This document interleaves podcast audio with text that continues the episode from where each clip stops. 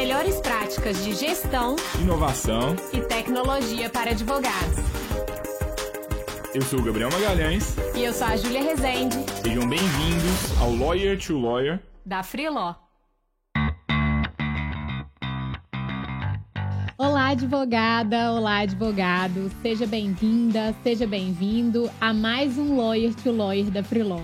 Meu nome é Júlia Rezende, eu sou advogada e sou uma das fundadoras da Freeló. E hoje nós vamos falar de um tema super importante, que é SEO para advogados em 2023. Será que isso ainda funciona? E eu estou aqui com o Gabriel, meu co-host e sócio. E aí, Ju, eu já tô. Eu fiquei impressionado já com a abertura, porque geralmente sempre eu que faço a abertura aqui fiz essa abertura 160 vezes pra Júlia chegar aqui na primeira abertura e fazer ela melhor do que eu. Eu fiquei chateado. Variar, né, gente? Porque vocês já devem ter cansado da abertura do Gabriel. é, hoje nós vamos falar de um tema muito importante para a conquista de clientes, né, Ju? É, eu acho que o SEO é um dos pontos que é, fez com que a gente alcançasse o tráfego que a gente conseguiu no nosso site. É o principal canal que a gente utiliza aqui na Freeló para conseguir clientes. Então, você sabendo o que é SEO, você não sabendo, você está no lugar certo. Eu acho que o grande objetivo de hoje é a gente entender se isso ainda funciona em 2023. É, quais são. O que, que a gente tem que aprender de diferente, o que, que a gente tem que se atualizar. O SEO é uma coisa que muda todos os anos. É, e especialmente a partir de 2023, a tendência é que mude cada vez mais rápido.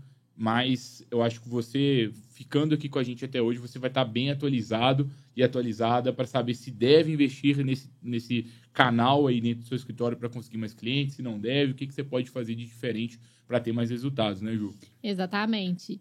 E para você que está acompanhando aqui os conteúdos com a gente, tem gostado dos conteúdos de inovação, de tecnologia que a gente está apresentando aqui, eu queria fazer um convite, né, para assinar a nossa newsletter, porque ela está ficando excelente. Sempre novos conteúdos. Ela tá bonita, viu? Tá bonita. Tá com layout bacana, com banners bacanas. Diferente. Com, com muita informação de qualidade. Exatamente. É, e lá a gente compartilha, né? Não só é, o, o, os nossos conteúdos aqui, mas também novidades no mercado jurídico, coisas que estão impactando o nosso mercado. Então, se você quer ficar sempre por dentro das tendências e quer saber, né, o que que é, vale a pena ainda em 2023 ou não, não só sobre marketing, mas sobre outras áreas também, inovação, gestão, tecnologia. Não deixe de se inscrever, que o link está aqui na descrição do episódio. É, e um convite final para você que tá só, só gosta de escutar o episódio não gosta de assistir, pelo menos algum episódio dessa quarta temporada você vai ter que assistir também. Porque Verdade. a gente vem aqui, fica prontinho, bonito para as câmeras, uma câmera para cá, outra ali e se você não estiver vendo isso, aí é, não adiantou você tá maquiagem, tá perdendo né, Ju? uma super produção. eu tava brincando, tava brincando sobre isso com, com, com um ouvinte aqui do, do podcast. Falou assim: não, eu gosto mesmo de ouvir tudo mais, tô gostando. Fiquei super feliz que, que o ouvinte tava gostando. Mas eu falei assim: não, mas só ouvir agora não. Pelo menos assistir um ou outro ali, você vai ter que assistir. E, inclusive, você assistindo, recomendo que você se inscreva no canal do YouTube porque aí você também vai ficar sabendo de todos os conteúdos em primeira mão, né, Ju? É isso aí, gente. E agora, para a gente começar, né? É, vou passar aqui pelos tópicos que a gente vai tratar hoje. Como o Gabriel falou, é um termo super relevante para a conquista de clientes, o SEO. E para quem ainda não sabe o que é SEO, a primeira coisa que a gente vai passar é justamente o que é o SEO para advogados. Depois a gente vai seguir para como o SEO ele tem evoluído nos últimos anos. Depois a gente vai passar para como que você faz para colocar o seu, primeir, o seu escritório em primeiro lugar do Google, é, com dicas para a produção de conteúdo, boas práticas. É, depois a gente vai falar sobre como conciliar o SEO com as técnicas de marketing de conteúdo. E por fim, vamos responder a pergunta do milhão, que é se ainda vale a pena investir nessa estratégia para 2023. É, e SEO, uma sopa de letrinhas é, significa basicamente Search Engine Optimization, que é um termo em inglês que basicamente quer dizer o seguinte: técnicas para que a gente consiga é, colocar o nosso site, os nossos conteúdos na primeira posição ali do Google, quando alguém, não necessariamente só do Google, né, mas hoje é, o Google é a principal ferramenta de busca do mundo, é, mais de 90% das buscas, acho que 95% das buscas, salvo engano, acontecem lá no Google. É a principal, o principal meio onde a gente busca informação na internet atualmente. Então a pessoa tem uma dúvida, faz uma pesquisa. Se eu utilizo alguma estratégia para aparecer em primeiro lugar do Google, eu estou utilizando algum método de SEO. Essa aqui é a grande essência. Por que, que isso é tão importante? Porque provavelmente você usa o Google todos os dias, eu uso o Google todos os dias, o seu cliente usa o Google todos os dias. E por que, por que, que é, o Google é tão legal? Porque ele leva para a gente a informação que a gente tem, que a gente busca naquele momento. Eu tenho uma dúvida, o Google me responde. Igual parece mágica, né? E é, eu tô querendo saber uma curiosidade, o Google me responde. Eu tô com uma dúvida jurídica, o Google me responde.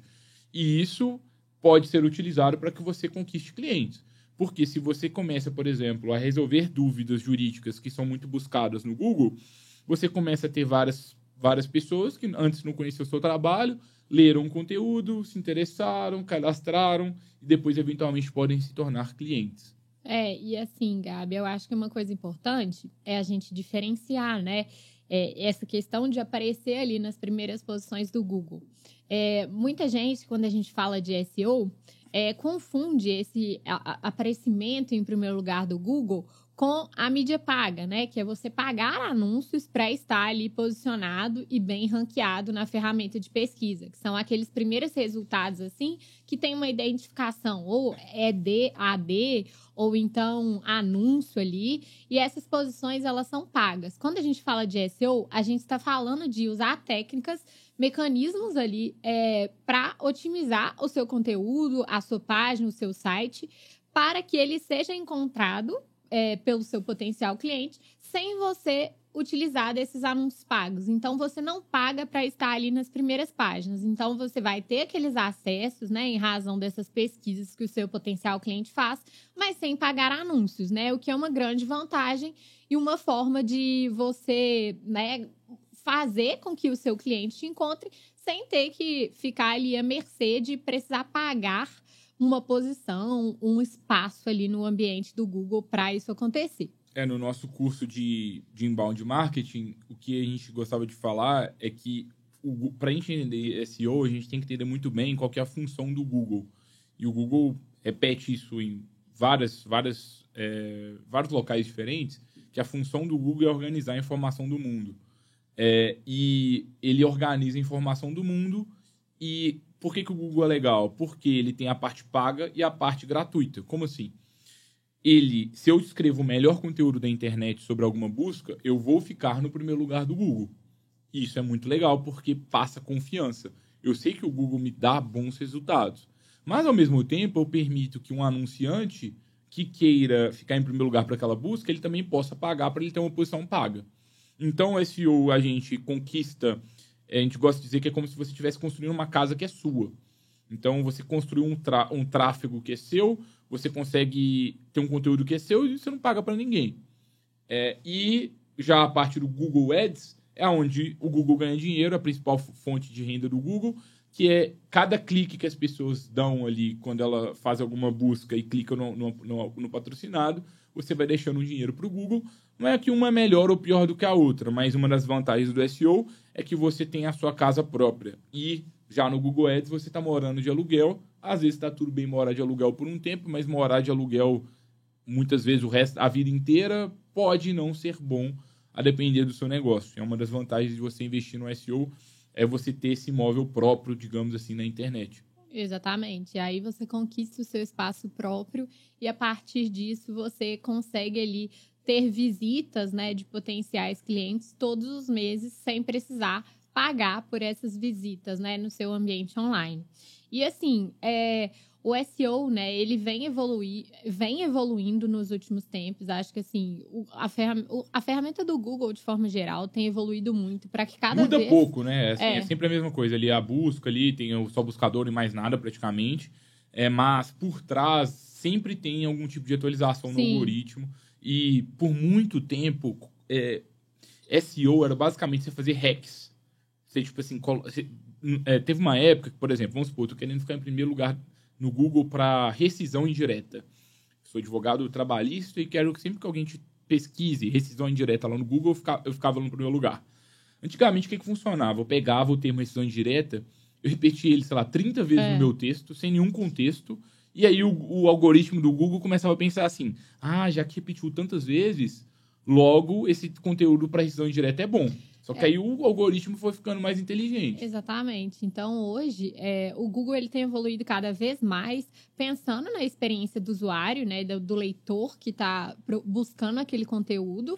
é, e também fazendo essa análise do conteúdo de uma forma um pouco mais profunda, digamos assim, né? Porque se antes vai é, citar a palavra para a qual você está é, escrevendo um conteúdo te fazia aparecer em- em- na primeira posição, hoje já não é bem assim. Então, é, você tem que não só apresentar alguns, algumas, é, digamos assim, fazer alguns ajustes técnicos, ainda tem um pouco de, de alguns truquezinhos, entre aspas, em algumas partes, mas além disso, você tem que apresentar um bom conteúdo para aquela busca. Que eu acho que é, eu acho não, né? Mas é isso justamente que faz com que o Google seja hoje a ferramenta de busca mais utilizada. É. Justamente porque é, ele entrega a melhor informação. Então, se o Google não entregar a melhor informação mais para determinada busca, ele perde a utilidade, né? E acaba é, não sendo mais usado pelos usuários. Então, é de interesse do Google evoluir cada vez mais para entregar essa melhor informação e a, informação da melhor forma, justamente porque se ele não fizer isso, ele acaba com qualquer modelo de negócio, né? Seja o, Google Ads, que é a ferramenta de anúncios, ou até mesmo é, com essas buscas orgânicas também. É, eu acho que um ponto que é, que é legal destacar aqui também para vocês é que é, tem muitas pessoas que acham que produzem bons conteúdos. Poxa, Gabriel, eu tô fazendo um conteúdo muito bom, mas ele não ranqueia. É, por que, que você não fica no primeiro lugar do Google? É porque talvez o seu conteúdo seja até bom, mas é, será que ele responde a dúvida mais buscada no Google? É, se você faz um conteúdo que é bom, mas ninguém pesquisa sobre aquele termo, ninguém vai, ninguém vai te encontrar. Eu lembro quando eu comecei a produzir conteúdo na internet, foi na época que o Neymar tava, tava saindo do, do Barcelona e indo pro PSG. E aí eu quis. E, na- e eu, a minha maior especialização jurídica é na parte de negociação e mediação de conflitos. E aí, naquela época, eu resolvi escrever um artigo que é sobre o BATNA, que é um termo de negociação, que significa Best Alternative to an Agreement, que é, é- é o plano B que a gente pode ter numa negociação. E eu fui fazendo uma análise do Batna que o Neymar tinha ali, tipo assim, ah, eu fico no, no Barça ou vou pro PSG. Fui fazendo essa análise ali, escrevi sobre o Batna e o Neymar. E é, esse- nem foi só eu que fiz so, sozinho, a Fernanda também que trabalhava com, comigo também, a gente fez aquele artigo juntos. E tipo assim, o artigo ficou incrível. Eu ve- volto nele hoje, eu acho ele super legal. Mas quantas pessoas pesquisam por Neymar, Batna, PSG? Tipo, ninguém pesquisa por isso. Então, não adiantou nada. Tipo assim, adiantou assim. Tô contando pra vocês aqui do artigo agora. Se vocês quiserem pesquisar na internet, vocês vão encontrar ele ainda. É, e, assim, é um conteúdo que eu divulguei nas redes sociais e, de certa forma, algumas pessoas acessaram, mas não cumpriu o objetivo de colocar o site no primeiro lugar do Google. É, porque eu acho que assim, quando a gente vai escrever o conteúdo para o Google, a gente tem que ter em mente de que o objetivo né, do, do- das estratégias de SEO é fazer com que a gente seja encontrado pelo nosso potencial cliente, digamos assim, é, de uma forma em que ele vai atrás do escritório. E não o escritório prospecta ativamente ele, né? Então, o objetivo é fazer com que o seu escritório ele seja encontrado ali pelo seu potencial cliente sem grandes esforços além da criação e da otimização do conteúdo. E quando você faz um conteúdo que ele não é ou não tem uma relevância a ponto de ser buscado por muitas pessoas, ou é um conteúdo que não é um conteúdo que sai de moda, digamos assim, de uma forma rápida, né? É, ah, é uma notícia é, passageira, né? Uma coisa que, ah, naquela semana tá em alta e depois não tá mais em alta. Isso dificulta, né, com que esse conteúdo ele seja, ele, se- ele gere o resultado que a gente espera quando a gente faz essa estratégia de SEO, que é a gente quer conquistar clientes por meio daquela estratégia, né? Quer fazer conteúdos que vão gerar é, o engajamento de potenciais clientes ali sem que você tenha um grande trabalho em produzir novos conteúdos e ter que estar sempre é, refrescando esses conteúdos. Mas acho que já dei até alguns spoilers, né, do, da, da pauta de hoje, mas é porque casou bastante com o que você falou. É, e acho que entrando nessa parte prática, né? Ok, tô começando a entender que talvez o meu conteúdo que eu acho que é bom não é tão bom assim. O que, que eu faço então para colocar o meu escritório de advocacia no primeiro lugar do Google? É, a primeira coisa que é importante a gente entender são três conceitos técnicos de SEO. Existem. É, vou trazer do jeito que eu acho que vocês precisam de, de entender no momento, dá para aprofundar um pouco mais. Inclusive, a gente está deixando aqui na descrição do conteúdo de hoje um presente para vocês, que é um mapa de conteúdos de marketing jurídico que a gente trouxe, que tem várias coisas. Então, como que você cria um site sozinho sem precisar de um programador, como otimizar um conteúdo para o Google, como fazer pesquisa de palavra-chave para entender esses termos mais buscados. Então, estou pressupondo aqui, se você quiser avançar, você vai ter um, um próximo recurso gratuito aqui que você pode é, utilizar aí para desenvolver sua estratégia. Mas dentro do SEO existem três coisas importantes para vocês entenderem: o SEO on-page, o SEO off-page e o SEO técnico. O que, que é isso? O SEO on-page é tudo que você faz dentro de uma página específica. Então, por exemplo, vamos pegar o meu exemplo ali daquele conteúdo do, do Neymar que eu fiz, que não deu certo. É, eu basicamente, é, dentro do SEO homepage, eu tenho que escrever um conteúdo pensando em ficar em primeiro lugar para alguma, alguma busca específica. Qual foi, foi, foi meu primeiro erro naquele conteúdo? Eu não defini para qual termo eu ia ficar em primeiro lugar antes de escrever o conteúdo. Logo, eu escrevi um conteúdo sem foco que não ranqueou para nada. A partir do momento que você define qual que é o conteúdo que você vai utilizar para ficar, qual pa palavra que você quer ficar em primeiro lugar do Google, aí você tem que produzir o melhor conteúdo da internet que existe sobre aquele tema. É, e assim, o SEO on page, digamos assim, é o SEO na página, né? Então, Isso. se a gente for pensar, é para você pensar nessas técnicas dentro do seu próprio conteúdo ali. E aí é o que? É produzir o melhor conteúdo que existe na internet. É você é, fazer um texto escaneável para a internet, porque uma escrita de uma petição é diferente de uma escrita para você ficar em primeiro lugar do Google. E, e, acho que só um parênteses nesse ponto, né, Gabriel? A gente vê muitos advogados escrevendo conteúdos super relevantes e às vezes até de, de termos que são buscados pelos clientes mas muitas vezes escrevem da forma que escrevem um artigo jurídico, por exemplo, né? Sem essas técnicas de deixar o conteúdo escaneável, de deixar parágrafos mais curtos, é, numa linguagem. Exato, usar, usando subtítulos, é, numa linguagem que o potencial cliente vai entender, né? Então, assim, acho que para a gente que é advogado é um cuidado ainda mais especial é, é fazer realmente esse conteúdo escaneável e fazer com que ele seja de fácil digestão, digamos assim, né? É. Então, você consegue conteúdo escaneável é aquele que você consegue ali é, passar pelos subtítulos, é, tem uma, uma é, subdivisões dentro do conteúdo e ali dentro você consegue se localizar bem, sabendo que naquele, naquela sessão eu vou abordar tal tópico. Então, fazendo essas subdivisões no conteúdo, você ganha pontos aí para o Google. É, é, eu acho que a essência de tudo, pensando em qualidade, é produzir o melhor conteúdo que existe na internet. Só que você tem que entender que talvez, no seu ponto de vista, você fez o melhor conteúdo que existia na internet sobre aquele termo, mas na prática não era bem isso. É tipo o meu caso ali do Neymar de novo. Eu achava que era o grande conteúdo, mas eu não fiz o SEO homepage. Então você tem que fazer seu dever de casa. A gente vai passar algumas dicas práticas daqui a pouco, mas uma coisa que eu gosto de recomendar é pesquisa o que, que os primeiros lugares do Google é, tem, né? Qual é a uhum. pauta daqueles conteúdos? Você quer ficar em primeiro lugar para rescisão indireta? Então digita rescisão indireta, clica ali no primeiro lugar. Se tem um site que está no primeiro lugar, você até pode achar que o conteúdo é ruim. Mas não menospreze o Google. Você tem que ter respeito pelo Google, porque se os resultados que estão no primeiro lugar fossem ruins, ninguém usava o Google, todo mundo usava o Bing. Então, é aquele é o melhor conteúdo da internet até então. Que você produz um melhor e supere aquele ali, então. Sim.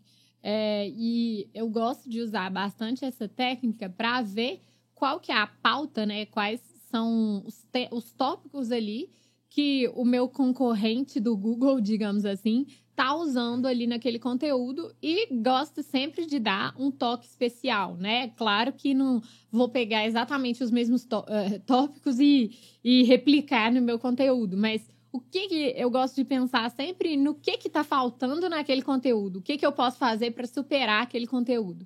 É, e aí eu falo, ah, o, o, o concorrente do Google, é, o co concorrente da primeira página esqueceu ali de mencionar algum tópico importante sobre aquele tema, então eu tenho que incluir também no meu conteúdo.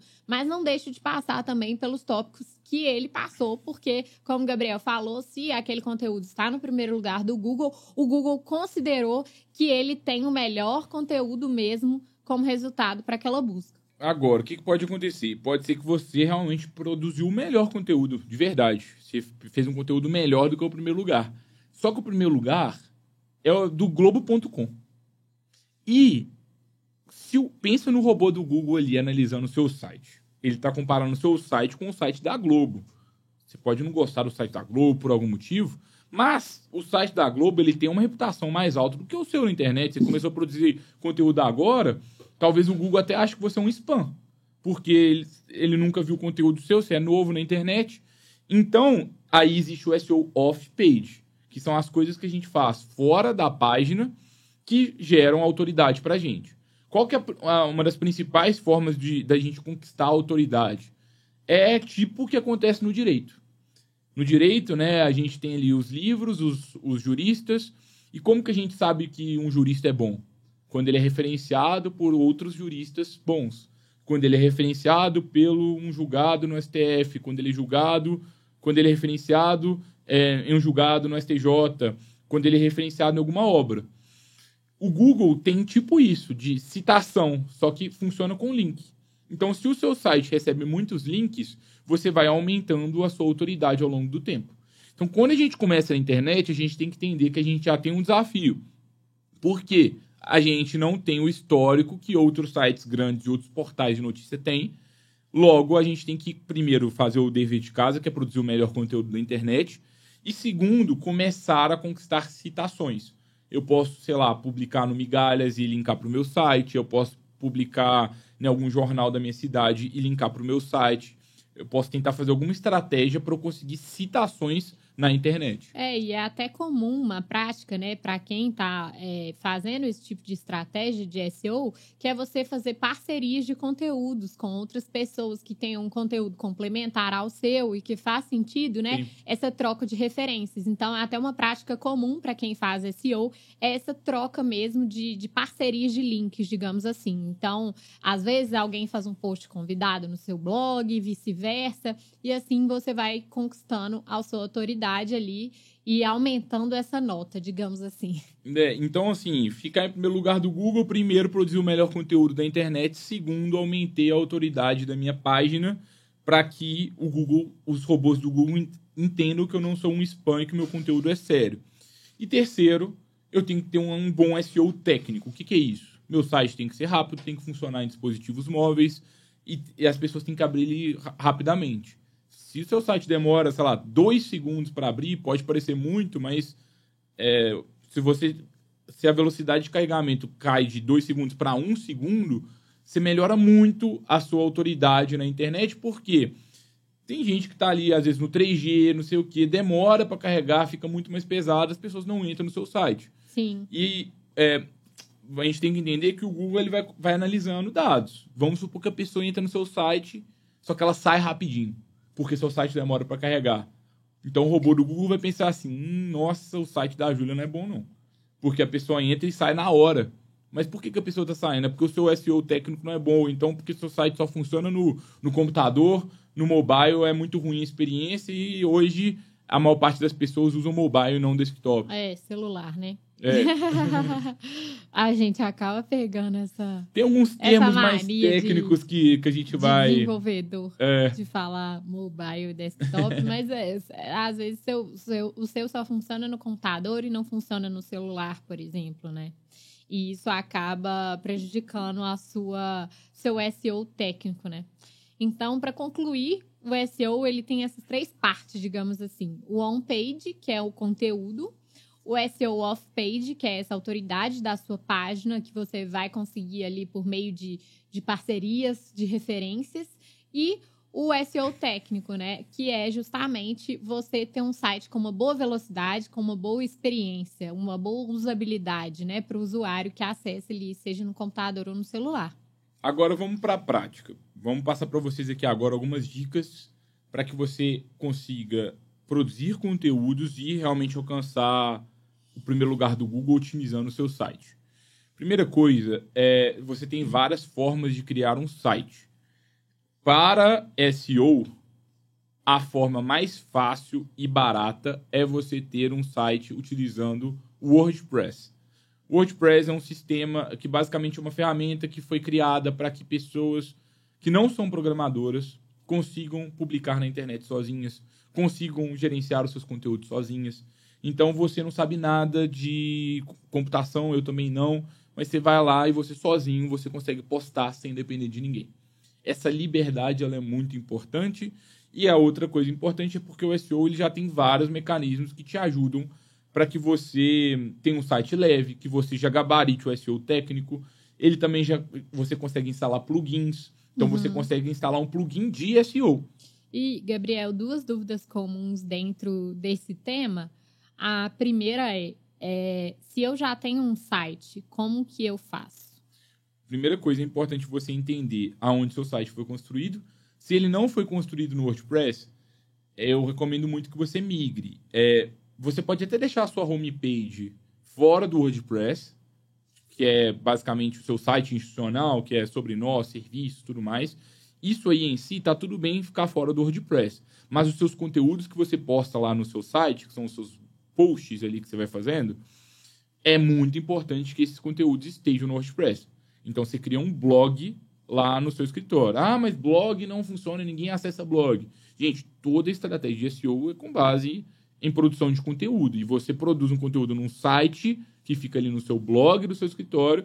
Ninguém vai lá pesquisar o nome do seu escritório e entrar no blog, mas as pessoas vão pesquisar rescisão indireta, encontram o seu artigo, leem ele e se interessam e depois elas podem acabar te contratando. Essa que é a dinâmica. É, e a outra pergunta que é muito frequente é, por exemplo, ah, existem ferramentas um pouco mais fáceis do que o WordPress, né? Para quem já conhece um pouco de site, às vezes costumam perguntar sobre o ClickPages. O que, que você acha sobre tem isso? Tem ClickPages, tem Wix. Sim, é, Wix, ClickPages. Tem uma muito tipo legal que chama Webflow. Agora estão cada vez mais surgindo mais uhum. ferramentas. É, por exemplo, o Webflow é uma ferramenta já mais avançada, muito legal conheço pessoas que utilizam, mas a mão de obra que sabe usar é, o Webflow, por exemplo, é mais caro do que a mão de obra que sabe usar o WordPress. Então é uma coisa que você vai ter que ponderar. É, e as outras ferramentas, tipo, elas são boas ferramentas. O RD Station, por exemplo, você consegue criar páginas na internet. Mas você pode usar isso para você criar páginas para capturar leads. É uma página só assim, só seu site institucional, ou eu quero criar a página do meu e-book pode usar essas ferramentas aí.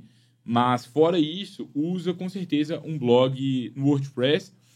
E inclusive eu prefiro até a própria criação de páginas, geralmente eu prefiro usar no, no WordPress porque fica mais barato. Você compra um tema ali, é, pode tem um que a gente gosta bastante chama Div, tem um outro também que é muito legal que chama Elementor. Você pode comprar um desses e aí já vem vários templates prontos, você cria ali um negócio super bonito sem precisar de um designer, é legal. O é, que, que vale a pena terceirizar nessa história? Vale a pena você terceirizar o grosso ali da configuração do seu site? Você pode terceirizar, é, mas o perigo de terceirizar, que é uma coisa que eu sempre, que eu sempre gosto de, de, de te recomendar que você coloque na balança, é você entender se você está entendendo essa estratégia no fundo. Porque uma parte a gente vai lá, contrata uma agência, ah, faz tudo para mim, só que não vai ficar legal. E por que, que você está fazendo isso? Como que você está gastando o seu tempo?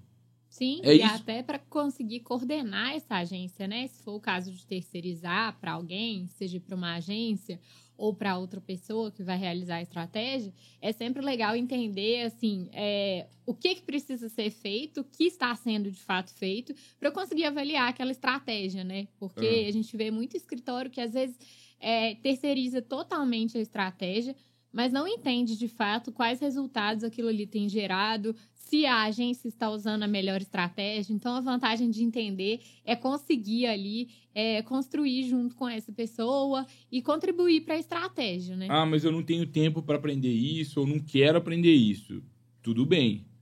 Eu acho que alguém do seu escritório precisa é, ser muito bom em marketing e vendas para que você consiga crescer. A questão, que é, o, que é o ponto, um dos pontos que a gente mais repete aqui no podcast, e nunca é, é sempre bom repetir, porque tem coisa que a gente escuta várias vezes e depois da décima vez é que É. cai a ficha. Exatamente. É que é o ponto central que, que a gente gosta de falar isso, que assim, tem escritórios que gastam, os sócios gastam o tempo inteiro ali na fazendo peça, atendendo cliente, audiência, tentação oral, o tempo inteiro advogando, e não tem tempo para isso aqui, por exemplo. E aí, o que que acontece? Tem escri- um escritório que sabe menos direito do que aquele, mas consegue mais cliente, e às vezes até consegue é, tratar melhor os clientes que eles têm. Por quê? Como os sócios, eles são mais estratégicos, eles conseguem ter tempo para marketing, eles conseguem ter tempo para vendas, eles conseguem ter tempo para cuidar da experiência do cliente, para enviar um brinde legal para os clientes ali. O que os juristas aqui ficam ali só no direito, direito, direito, e aí o cliente fica menos satisfeito. Então, é um é, é uma mensagem que para a gente é muito forte. No modelo de escritório de advocacia que a gente acredita, alguém tem que aprender a fazer no nosso ponto de vista. A gente tem um case de sucesso muito grande, é, como a gente trouxe aqui em alguns é, podcasts anteriores, a gente vendeu um, um curso de inbound marketing, também uma aceleração em marketing e vendas por um tempo considerável. Hoje, no momento que a gente não tá- está com, com turmas abertas, porque a gente está 100% focado no, no software da Freeló tudo mais, e a produção de conteúdo, no momento, a gente decidiu fazer tudo de uma forma 100% gratuita mesmo, nesse formato que a gente tem feito. E um dos cases que a gente tem é o caso de um escritório de Belo Horizonte, que é o LPJ, do Rafael. Ele, inclusive, já foi entrevistado aqui no podcast. É, e eles conseguiram, assim... Eu acho que hoje, na data de gravação, gravação desse episódio, vocês conseguem pesquisar. Pesquisa aí, Laje, Portilho, Jardim, aí no Google. É, e se vocês forem uma, numa ferramenta que chama SEMrush, que está no mapa de marketing jurídico que a gente indicou para vocês aqui no conteúdo complementar, vocês conseguem analisar quantos acessos tem todos os sites da internet, da Freeló, do, do, do Laje Portilho Jardim e do site do seu escritório. Mas no caso deles, eles estão aí com hoje mais ou menos umas 50 mil visitas por mês e conseguindo clientes em diferentes locais do Brasil. E o Rafael, quando ele começou, ele colocou a mão na massa em tudo. Ele, É. ele foi, foi fazendo, Ele realmente aprendendo. priorizou aquilo ali e aprendeu. E eu tenho certeza que a estratégia só deu certo porque ele realmente tinha um sócio ali do escritório se dedicando à estratégia. Ele aprendeu a criar, conteúdo, não né, pagou nada pro site, assim. Ele já até É. tinha um site, mas desconstruiu tudo. Foi. é, foi, seguiu a- o nosso passo a passo, criou o site sozinho, sem precisar de programador, contratou uma pessoa para o escritório para ficar só por conta do marketing, começou a usar a equipe interna para produzir conteúdo, ensinou a equipe interna a produzir o conteúdo, e aí eles mantiveram a rotina de, de produção de conteúdo. Claro que ainda tem desafios, tem várias coisas para melhorar, a gente, inclusive, sempre conversa é, periodicamente sobre isso, trocamos experiências, mas é, já é um escritório que assim tem mais acessos no site do que assim a maior parte dos grandes escritórios do Brasil. Compara o escritório do LPJ com os outros grandes escritórios aí do Brasil, que vocês vão ver que eles já têm mais acesso do que eles já eles também são grandes, mas assim, sei lá, tem escritório que tem 60 anos de, de estrada e tem menos acesso do que eles, porque não sabe fazer SEO. Exatamente. Então, é, esse que é o poder assim, né? Exatamente. E é, depois dessa parte, né, da criação do blog no WordPress, é, que eu trouxe essas perguntas, né, até para o Gabriel, é, a gente também tem é, a, a possibilidade de usar um plugin, né, que a gente chama de plugin, mas que é uma ferramenta, né, como se fosse um aplicativo dentro do seu blog. Você instala É, isso no WordPress. Por isso que é exatamente. legal usar no WordPress, porque como É. se fosse o seguinte, tem o iOS e tem o Android. o Android, né? No iOS você tem a loja de aplicativos. Então o que que acontece? O WordPress tem uma loja de aplicativos, tipo o iPhone e o- e Samsung e Android, é, que já tem aplicativos focados em SEO. Sim. Então você chega lá e baixa. E isso facilita muito o trabalho na hora de colocar os conteúdos no ar, porque esse, esse plugin, né, aplicativo, entre aspas, ajuda a gente a entender se aquele conteúdo está otimizado ou não para o SEO. E analisa o seu conteúdo de uma forma automática, automática, né? É como se fosse um robozinho ali do SEO e que vai dar notas, né? Ou bandeirinhas vermelhas ou verdes é, para cada critério ali do seu conteúdo. Então, ele vai fazer uma análise ali e vai falar: olha, você pode melhorar em tal ponto, é, outro ponto você está bem. Então, ele vai fazer uma avaliação ali do seu conteúdo. Isso facilita muito na prática para saber se você está no caminho certo de escrever um conteúdo bom, se o seu SEO on-page, né, dentro daquele conteúdo, ele tá bom e tá legal, se a escaneabilidade do conteúdo tá legal. E aí, usou, configurou o site. De novo, temos conteúdo sobre isso aqui no, na descrição, no, no mapa de marketing jurídico. Fez isso, você vai fazer a pesquisa de palavra-chave para entender quais são os termos mais buscados, para que você não cometa o erro que eu cometi de escrever sobre Batman, ne Batman, Batman. Neymar e PSG e Barcelona, que ninguém nunca buscou isso. E agora talvez você vai buscar, mas assim, ninguém pesquisa sobre isso. Então você vai pegar um termo que tem muita busca. Qual que é a lógica? eu vou ser humilde também. Por quê? Você tem que lembrar que o seu site, ele, a autoridade dele é baixa ainda. Então, você tem que pegar um termo que tem muita busca, mas ele é fácil de ficar em primeiro lugar.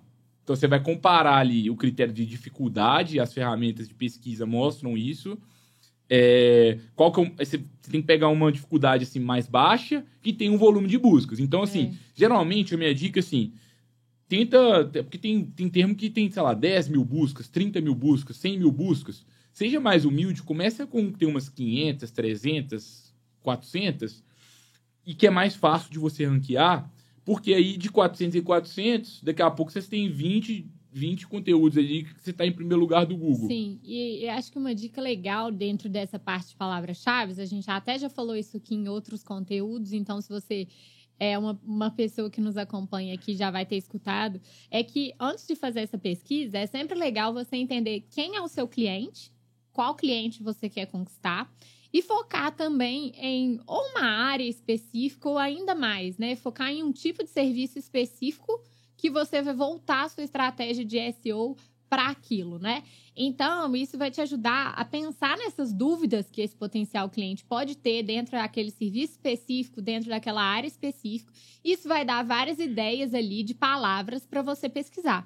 E aí, é, você pode organizar, por exemplo, numa planilha, por exemplo, colocando essas palavras que você encontrou o volume de buscas e esse nível de dificuldade de cada uma. Como o Gabriel falou, as próprias ferramentas que você faz essa busca já mostram o número de pessoas que estão pesquisando por aquele termo todos os meses e também essa dificuldade de aparecer no primeiro lugar do Google para aquela palavra. E aí você vai fazendo um comparativo, né, de qual que tem um volume de buscas legal é, para que você não cometa o erro de escrever sobre PSG, Neymar e, e, e tal, que tem zero buscas.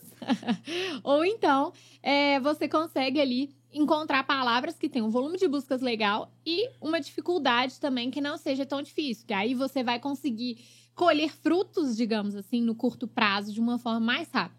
E aí você é, aprendendo, agora você aprendeu a produzir conteúdo. Agora, qual frequência? Quantos conteúdos você tem que produzir? A gente sempre recomendou que você comece com um conteúdo por semana, se de preferência de formato de texto. Porque vídeo é mais difícil, podcast é mais difícil, mas assim, se você achar mais fácil dos outros formatos, ok também. É, em texto funciona muito bem ainda, embora o conteúdo em vídeo tem hoje cada vez mais privilégio na, nos buscadores e também de adoção das pessoas. É, mas assim, não, não faça mais de um por semana no início, porque você ainda não tem essa experiência toda e é caro. Às vezes no início é só o seu tempo, mas depois você vai entendendo quanto que é difícil manter essa frequência. É, o próprio podcast que a gente tem aqui, uma, que é uma vez por semana, é difícil. Hoje mesmo a gente chegou aqui cansado, assim, porque são várias semanas seguidas. E eu acho que se a gente tentar fazer uma coisa, sei lá, ah, vamos fazer quatro vezes na semana, Seria É. loucura, assim. Vamos começar com o mínimo, né? Com o menos E o- complexo, para a partir do momento que você pegar o ritmo, você consegue ir aumentando a frequência. Porque parece pouco, né? Um conteúdo por semana, mas na verdade dá bastante trabalho, porque tem todo esse trabalho prévio, né? De você selecionar a palavra, é, escrever o melhor conteúdo, postar no blog. E eu gosto é, da gente pensar que é, é um conteúdo no ar, né? Não é você produzir um conteúdo sem publicar. Não, é um conteúdo no ar por semana, porque aí Sim. você consegue ali é, começar a colher os frutos daquilo. É uma. Tô lembrando de uma palestra que a gente assistiu há mais tempo. Eu- eu- agora eu me esqueci do palestrante, mas ele. Ele cantou aquela música, né? Do. do- esqueci qual, qual desenho que é. Necessário, somente É. o necessário. O extraordinário é demais. Eu acho que é um pouco isso, assim, sabe, pra SEO. É, é a gente começar com o necessário, porque poucos escritórios de advocacia fazem o necessário. Então, Uhum. é fazer o necessário, você vai se dar muito bem, com certeza. É. E aí, você vai começar a produzir o melhor conteúdo que existe na internet. E aí, as dicas são: você vai otimizar a metadescrição, é, a URL do seu conteúdo, é, O E- URL é aquele linkzinho, É o- né? É, E a, a- meta-descrição é aquele textinho que fica embaixo da, do, do título. título. Você vai no otimizar o título, URL e metadescrição. E dentro mesmo da, do WordPress vai ter os, lo- os locais certinhos para você fazer isso. Aí você vai colocar, tipo assim, vamos supor, tô escrevendo sobre decisão indireta. Você vai colocar assim: decisão indireta, dois pontos. O guia para você saber todos os seus direitos. É, e aí você vai colocar na meta descrição, por exemplo, é, o que é decisão indireta? Quais são os conceitos fosse um, principais? um resumo do que você vai trazer naquele conteúdo. É, aí, se quiser saber mais, clique nesse texto. É basicamente isso. É, Sim. E na URL é legal você colocar é, a, a palavra-chave, né? Então, se você está otimizando um conteúdo para revisa- é, rescisão indireta, você vai colocar lá o seu site, barra blog, barra rescisão indireta, por exemplo. Então, é, fazer isso, né? São essas partes técnicas, é, alguns truquezinhos, entre aspas, que eu brinquei no início, e que além do seu conteúdo ser ótimo, é legal você fazer, porque vai ajudar bastante para que fique tudo certinho ali, para você é, ranquear ainda mais fácil. E é importante que você garanta que o texto seja é, bom, né, melhor do que os primeiros lugares, seja fácil é, de, de ser escaneado e você usa esses pontos ali de otimização que o plugin vai te dar, você vai seguir no gabarito. Só uma dica, o plugin ele vai dar uma nota para o seu texto. Mas lembra que você pode desrespeitar a nota do plugin é, para que você tenha um texto com maior qualidade. Por exemplo, às vezes lá o plugin fala comigo assim: ah, coloca um numeral no título que vai ficar que você vai ganhar uma nota maior. Só que se você achar que não tá fazendo sentido, É que não cabe ali naquele, naquele momento, ou não cabe aquela sugestão, desrespeite também, porque é, acho que é, uma das coisas que o Google mudou, né, que antes o Gabriel até comentou que antes, ah, você citar o termo em vários momentos pontuava para SEO, agora não é bem assim. É justamente porque aquilo tem que fazer sentido dentro de um contexto. Então, se você começa a incluir numeral, porque pediu para incluir numeral, mas não está fazendo sentido, se você começa a encaixar a palavra em alguns lugares que não faz sentido, isso não vai fazer com que o seu conteúdo fique o melhor, né? Ah, Então, é, é pesar esses pontos. Otimizar, mas também sempre pensando no que, que é, é, se aquele conteúdo é realmente melhor, né? Agora, uma coisa que eu gosto de fazer é acabo de escrever o texto, eu, eu faço a, digito aquela função lá de buscar Ctrl F, o Ctrl P, dependendo do, do computador que você tiver, e eu digito a palavra que eu estou buscando. Porque se eu estou escrevendo sobre decisão indireta e eu, sei lá, não escrevi nenhuma vez esse termo no meu texto, é, pode ser um Pode ser um indício de que você não trabalhou tão assim. bem assim, mas também a É. gente não tem que ficar gabaritando os termos, não. Exatamente. É, então, é, depois que. Agora você aprendeu a produzir conteúdo. Agora tem uma coisa que. SEO é longo prazo, né? Demora você ficar em primeiro lugar no Google, seis meses, um ano. Mas é tipo academia. Aquela coisa assim, que, tipo, você sabe que É. você tinha que ir, mas você não vai, e aí você sabe que, tipo, daqui a um ano ia fazer. Você tá no outro patamar. SEO é Sim. academia. Então, assim, é chato, tem coisas que às vezes são mais legais tudo mais, mas funciona demais e é uma E das coisas preferidas é. nossas. E como tudo que é no longo prazo precisa de consistência. Então, se você não tiver consistência nesse calendário, né, que você se programou para conteúdo uma vez por semana, para postar, para esse conteúdo estar tá no ar, se você ficar colocando, ah, ah, um conteúdo uma vez na vida, outra na morte, né? Isso não vai gerar o resultado que você poderia ter se aplicasse a estratégia de uma forma completa e dentro do calendário. Então, acho que o mais importante do SEO, que é também o mais difícil, acho que como qualquer estratégia de marketing, é essa consistência. É, e agora, só que tem um, uma técnica que você consegue resultados em curto prazo com SEO, que é você investir no SEO local. O que, que é isso? É, tem algumas buscas que, basicamente, o Google ele vai levar em conta a sua localização. Por exemplo, se eu pesquisar assim, cafeteria, se eu estou em Belo Horizonte, geralmente vai aparecer nos primeiros locais cafeterias de Belo Horizonte. E às vezes as que estão mais próximas também. Do meu você, bairro, por exemplo. Bairro, Aí vai considerar a minha localização, a minha localização e do estabelecimento. Se eu pesquiso escritório de advocacia e eu estou em Belo Horizonte, geralmente vão aparecer escritórios de advocacia de Belo Horizonte. Se eu estou em São Paulo, vão aparecer de São Paulo. E, como a Júlia trouxe, a depender do bairro, vai localizar um outro escritório tem muito escritório que não faz, é, não faz esse básico de aparecer para esse tipo de busca. É, existe uma ferramenta do Google que é gratuita, chama Google Meu Negócio, é, que basicamente você cria uma ficha do seu escritório, coloca seu endereço, coloca o serviço que você presta, otimiza ela, você pode receber avaliação de cliente, uhum. é, comentários, você coloca o horário de funcionamento, as pessoas podem mandar mensagem, ligar para o seu escritório, e você aparece para esse tipo de busca. Sim. E você, dentro dessa ferramenta, você também pode realizar postagens. Então, você faz uma postagem, é, joga alguma palavra ali que você acha que vão pesquisar por você, sei lá, advogado trabalhista em Belo Horizonte. E aí você começa a aparecer cada vez mais para esse tipo de busca. Sim, uma dica importante é deixar sempre essa ficha lá bem atualizada, com seu endereço, seu horário de funcionamento, uma imagenzinha legal, né? Para que é, fique realmente é, com uma cara legal para o potencial cliente que procura ali, né? Porque se ele tem a sensação também de que está uma coisa abandonada ou tem uma informação que não é mais uma informação real sobre o funcionamento, sobre o endereço, isso acaba também passando uma impressão negativa.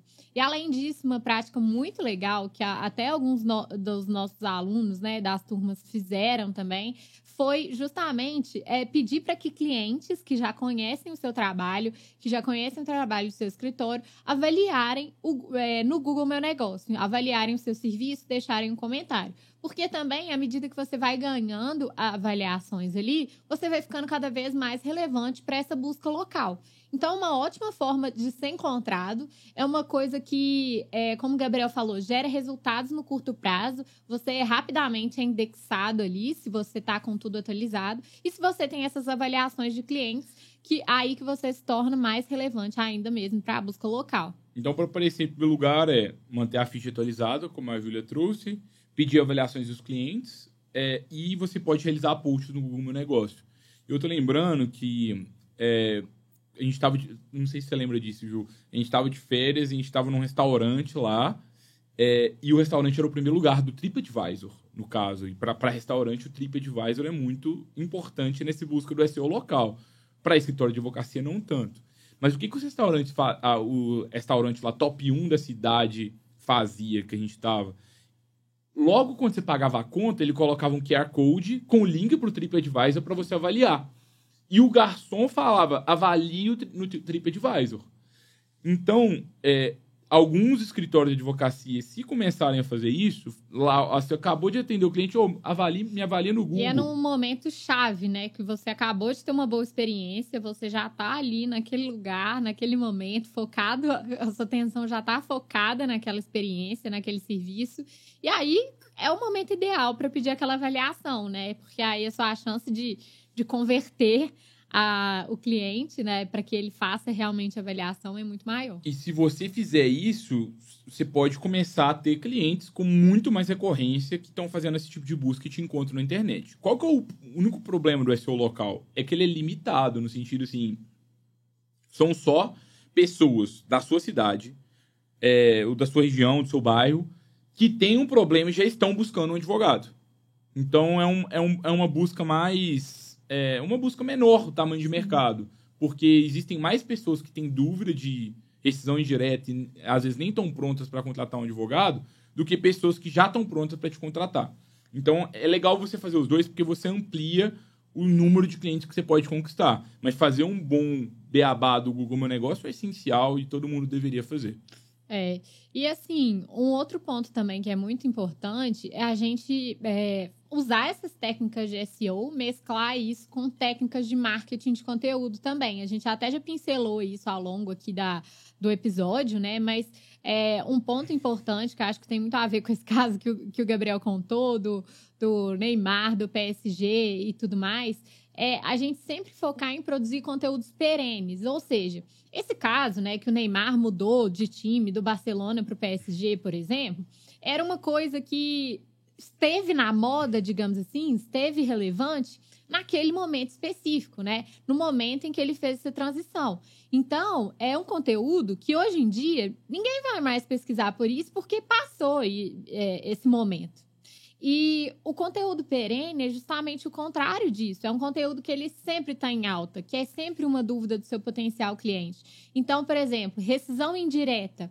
É, é uma coisa que não sai de moda, digamos assim, né? Então, não é uma coisa que aconteceu só num momento específico, uma notícia bombástica, é, uma coisa ali que vai gerar cliques naquele momento. Não, é uma coisa que sempre alguém vai ter uma dúvida específica sobre aquilo, né? Então, é legal a gente entender quais dúvidas são perenes, né? Quais conteúdos podem ser produzidos a partir de, de termos que estão sempre em alta, ou para sua área de atuação, ou que é uma dúvida sempre frequente do seu público-alvo.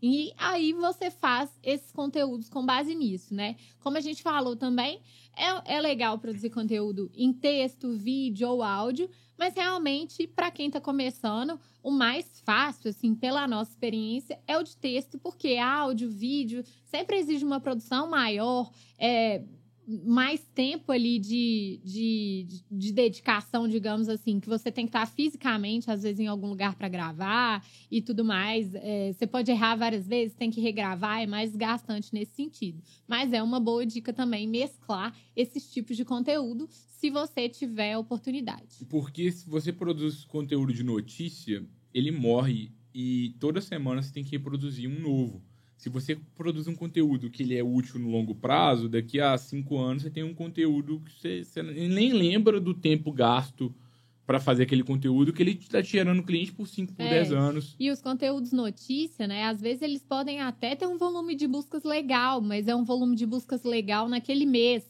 ou naquele ano específico. Então, isso é legal na hora de, de selecionar a palavra-chave entender se aquilo é uma notícia que está em alta em um momento específico ou se é uma coisa perene, né? Que vai é, estar em alta por muitos anos e, como o Gabriel falou, gerar clientes ao longo dos próximos anos. É, a essência é produzir um conteúdo perene, é, legal, assim, toda semana, focado em alguma busca. Depois você começa a criar pílulas desse conteúdo, vai nas redes sociais. É, e acho que começa a enviar também, se relacionar por e-mail também com a sua audiência, para que as pessoas também não fiquem ali sem, sem, sem, sem você ter contato, né? Senão ela Sim. se inscreveu, nunca mais sabe de você e aí acaba que se distancia. É, e acho que dentro disso, né, que eu acho que é um baita diferencial, assim, para quem já faz o SEO, é porque aquele mesmo conteúdo que você fez para o seu, seu blog, para postar, ele gera várias pílulas de conteúdo. Você pode usar vários trechinhos ali para repostar nas redes sociais, né? E, fazer uma chamada para que o seu potencial cliente continue a ler o texto, né? Caso queira saber mais. Então, você pode usar vários trechos para produzir conteúdos para as redes e aí o trabalho nas redes sociais, para quem gosta também de redes sociais, é, fica bem reduzido. Sim. É, e uma coisa que você pode também, ah, não tenho ideia de, de qual conteúdo que eu produzo. Com a pesquisa de palavras-chave você vai ter ideia também. Então você pode usar o próprio SEO para gerar ideia, porque você vai postar na rede social e combina. Você já tem um conteúdo, sei lá, de gestão indireta, aí saiu uma notícia, é, uma notícia aí que tá bombando sobre gestão indireta. Você joga a notícia na rede social, mas fala assim: quer saber mais? Lê meu artigo, que é o artigo que dura ali por mais tempo. É, e essa parte do e-mail, de tempos em tempos, você selecionar, é, é legal também para as pessoas não ficarem esquecidas. A gente aqui na Freeló, é, por algum tempo, assim, nossa relação, primeiro, não estava tão boa. A gente até agora com a nova newsletter da Freeló, a gente está num novo movimento de separar realmente o joio do trigo, porque como são cinco anos de empresa já, tem pessoas que se cadastraram, nem lembram que cadastraram mais. E aí agora a gente está assim, olha, vamos criar uma base limpa, com um objetivo bem específico e se relacionar com ela sempre. Isso faz muita diferença, é uma coisa que a gente também recomenda que vocês façam, combinando a estratégia de SEO de vocês. Agora, vale a pena ou não vale investir em SEO em 2023? Acho que vocês já perceberam, assim, ao longo de todo o episódio, que a nossa ideia aqui é que vale a pena, né? tipo assim, a gente, A gente é um pouco bem comprado, assim, para isso. Mas é, a gente também é um pouco profeta do apocalipse, no sentido assim, que eu acho que esse é um mercado que ele está diminuindo de tamanho a cada ano. Por quê? Primeiro ponto, é, existe. Pesquisa depois do Google assim, o SEO vai morrer. É, para algumas buscas, ele está morrendo. Por exemplo, se você pesquisa, é, pesquisa coisas tipo factuais no Google, tipo assim, qual o tamanho da Torre Eiffel? Vai aparecer o. Ou o ano de alguma coisa, né? É, tipo, Quantos dias tem o ano de 2023? Umas coisas assim. vai aparecer uma resposta do Google antes do site. Tipo assim, você não aparece link nenhum. Então o Google tá respondendo uma, uma coisa ali sem que você ganhe clique no seu site. Ou seja, o Google já está começando a engolir algumas buscas. Então, o próprio buscador ali, ele já responde algumas coisas sem que a gente tenha que, cli- cli- que clicar. E, gente, do ponto de vista do usuário, é muito bom, né? Se eu quero saber o tamanho da Torre Eiffel, eu não quero. Pesquisei, aí eu clico no artigo, vou lá e leio o artigo para saber quantos metros. É muito bom começar a aparecer essas coisas. Sim. Só que começa a diminuir o número de vezes que as pessoas buscam e clicam em um site. Então, isso já é uma tendência de mercado. Agora, com a inteligência artificial, a questão ficou mais preocupante. Inclusive, preocupante é no sentido de o Google agora ele tem a primeira ameaça real à sua dominação de mercado desde o início da sua história. Porque agora a gente tem uma nova inteligência artificial, hoje aí o chat GPT ele viralizou, tem muitas milhões, talvez é bilhão já de pessoas usando. Milhão eu sei que é, bilhão e foi da minha cabeça que, que eu inventei. Mas assim, é todo mundo usa essa, essa ferramenta hoje, que basicamente você pesquisa uma coisa ali, um robô te responde ali a resposta. E a dinâmica do chat GPT, de pergunta e resposta, é diferente da, da, da dinâmica de pergunta e resposta do Google. E para alguns pontos, a gente já está percebendo que a dinâmica do chat GPT é mais interessante do que a do Google. Por quê? Sim. Porque traz a resposta sem a gente ter que ter o trabalho de clicar em link. Exatamente. Então, é, digamos assim, né? No chat GPT, você pergunta uma coisa e ele responde ali para você de uma forma mais mastigada. Então, se a gente perguntar para ele, por exemplo, o que é rescisão indireta, ele já vai trazer um conteúdo sobre aquilo, Ele né? não vai mostrar Pegando o seu exemplo. conteúdo que é o melhor da internet, que você gasta um tempão fazendo. O- Exatamente. A, a inteligência E o artificial vai Google, lá e por outro mostrar. lado, se você pesquisar lá o que é rescisão indireta, ele vai trazer vários sites, vários links, que você tem um trabalho a mais de entrar em cada site e ler aquele conteúdo. Então, realmente é um modelo que, é, digamos assim, é, tá entrando em declínio, eu acho, né? Vai entrar em declínio o SEO, mas acredito que ainda vão demorar alguns anos para que realmente essa dominação seja real, especificamente para buscas jurídicas também, que eu acho que são um pouco mais complexas e mais completas, E né? nem sempre eu vou confiar no robô. Eu quero ver um artigo do advogado, É, talvez. ou eu quero ver, por exemplo, uma situação enquanto, específica. É, porque às vezes tem muita coisa, né? Especialmente no direito brasileiro, que depende de um julgado, de uma coisa assim, que eu vejo que para algumas coisas essa inteligência artificial ainda está se desenvolvendo, né? Inclusive, se você pesquisar, qual- perguntar qualquer coisa jurídica pro chat, ele fala assim, olha, eu vou te responder, mas procure um advogado e É. tudo mais. Então, Ou com questões então, jurídicas já é, dá tudo... Ele dá uma resposta, mas não, não cita os artigos, por exemplo, como, de uma forma tão precisa, ainda não cita julgados, Dá por a exemplo. resposta errada. Por É. exemplo, eu fiz uma. Eu tava fazendo teste no chat GPT, eu tava fazendo teste com é, diarista. Tava querendo saber. Eu perguntei assim: é, robô, se uma diarista trabalhar duas vezes por semana, ela tem direito a vínculo de emprego? Ele disse que sim. Sim. E aí eu perguntei: e se for três vezes por semana? Sim também. Para quem é da área trabalhista, sabe que tem um entendimento já unânime que é só a partir de três vezes na semana é que, que tem o direito a vínculo de emprego. Então, na de duas, ele errou. É, então, mas assim, o fato é que vai avançar muito. Com certeza. A minha aposta é que é, deve haver um mix entre os dois. Concordo. É, mas de toda forma. Até porque o Google também já falou que esse ano vai lançar mais umas 20 inteligências artificiais e acho que é muito provável que eles unam esse modelo das inteligências artificiais com o modelo de buscador, porque hoje também o Google Ads é a principal fonte de receita do Google, né? Então, eu acho que eles vão ter que conciliar isso aí para conseguir ter o melhor dos dois mundos, não perder as, os usuários para o chat GPT e afins, mas ao mesmo tempo conseguir ainda ter essa receita. Mas em tese o mercado diminui porque teremos respostas que hoje as pessoas vão no nosso site e agora não vão mais porque o robô já responde. E provavelmente teremos concorrentes tão bons quanto, né? É, exato. E às vezes o conteúdo do robô é melhor do que o primeiro lugar do Google. Sim, Mas, gente, não tem o que fazer. Então, é, é, é trabalhar e, e conquistar o nosso espaço.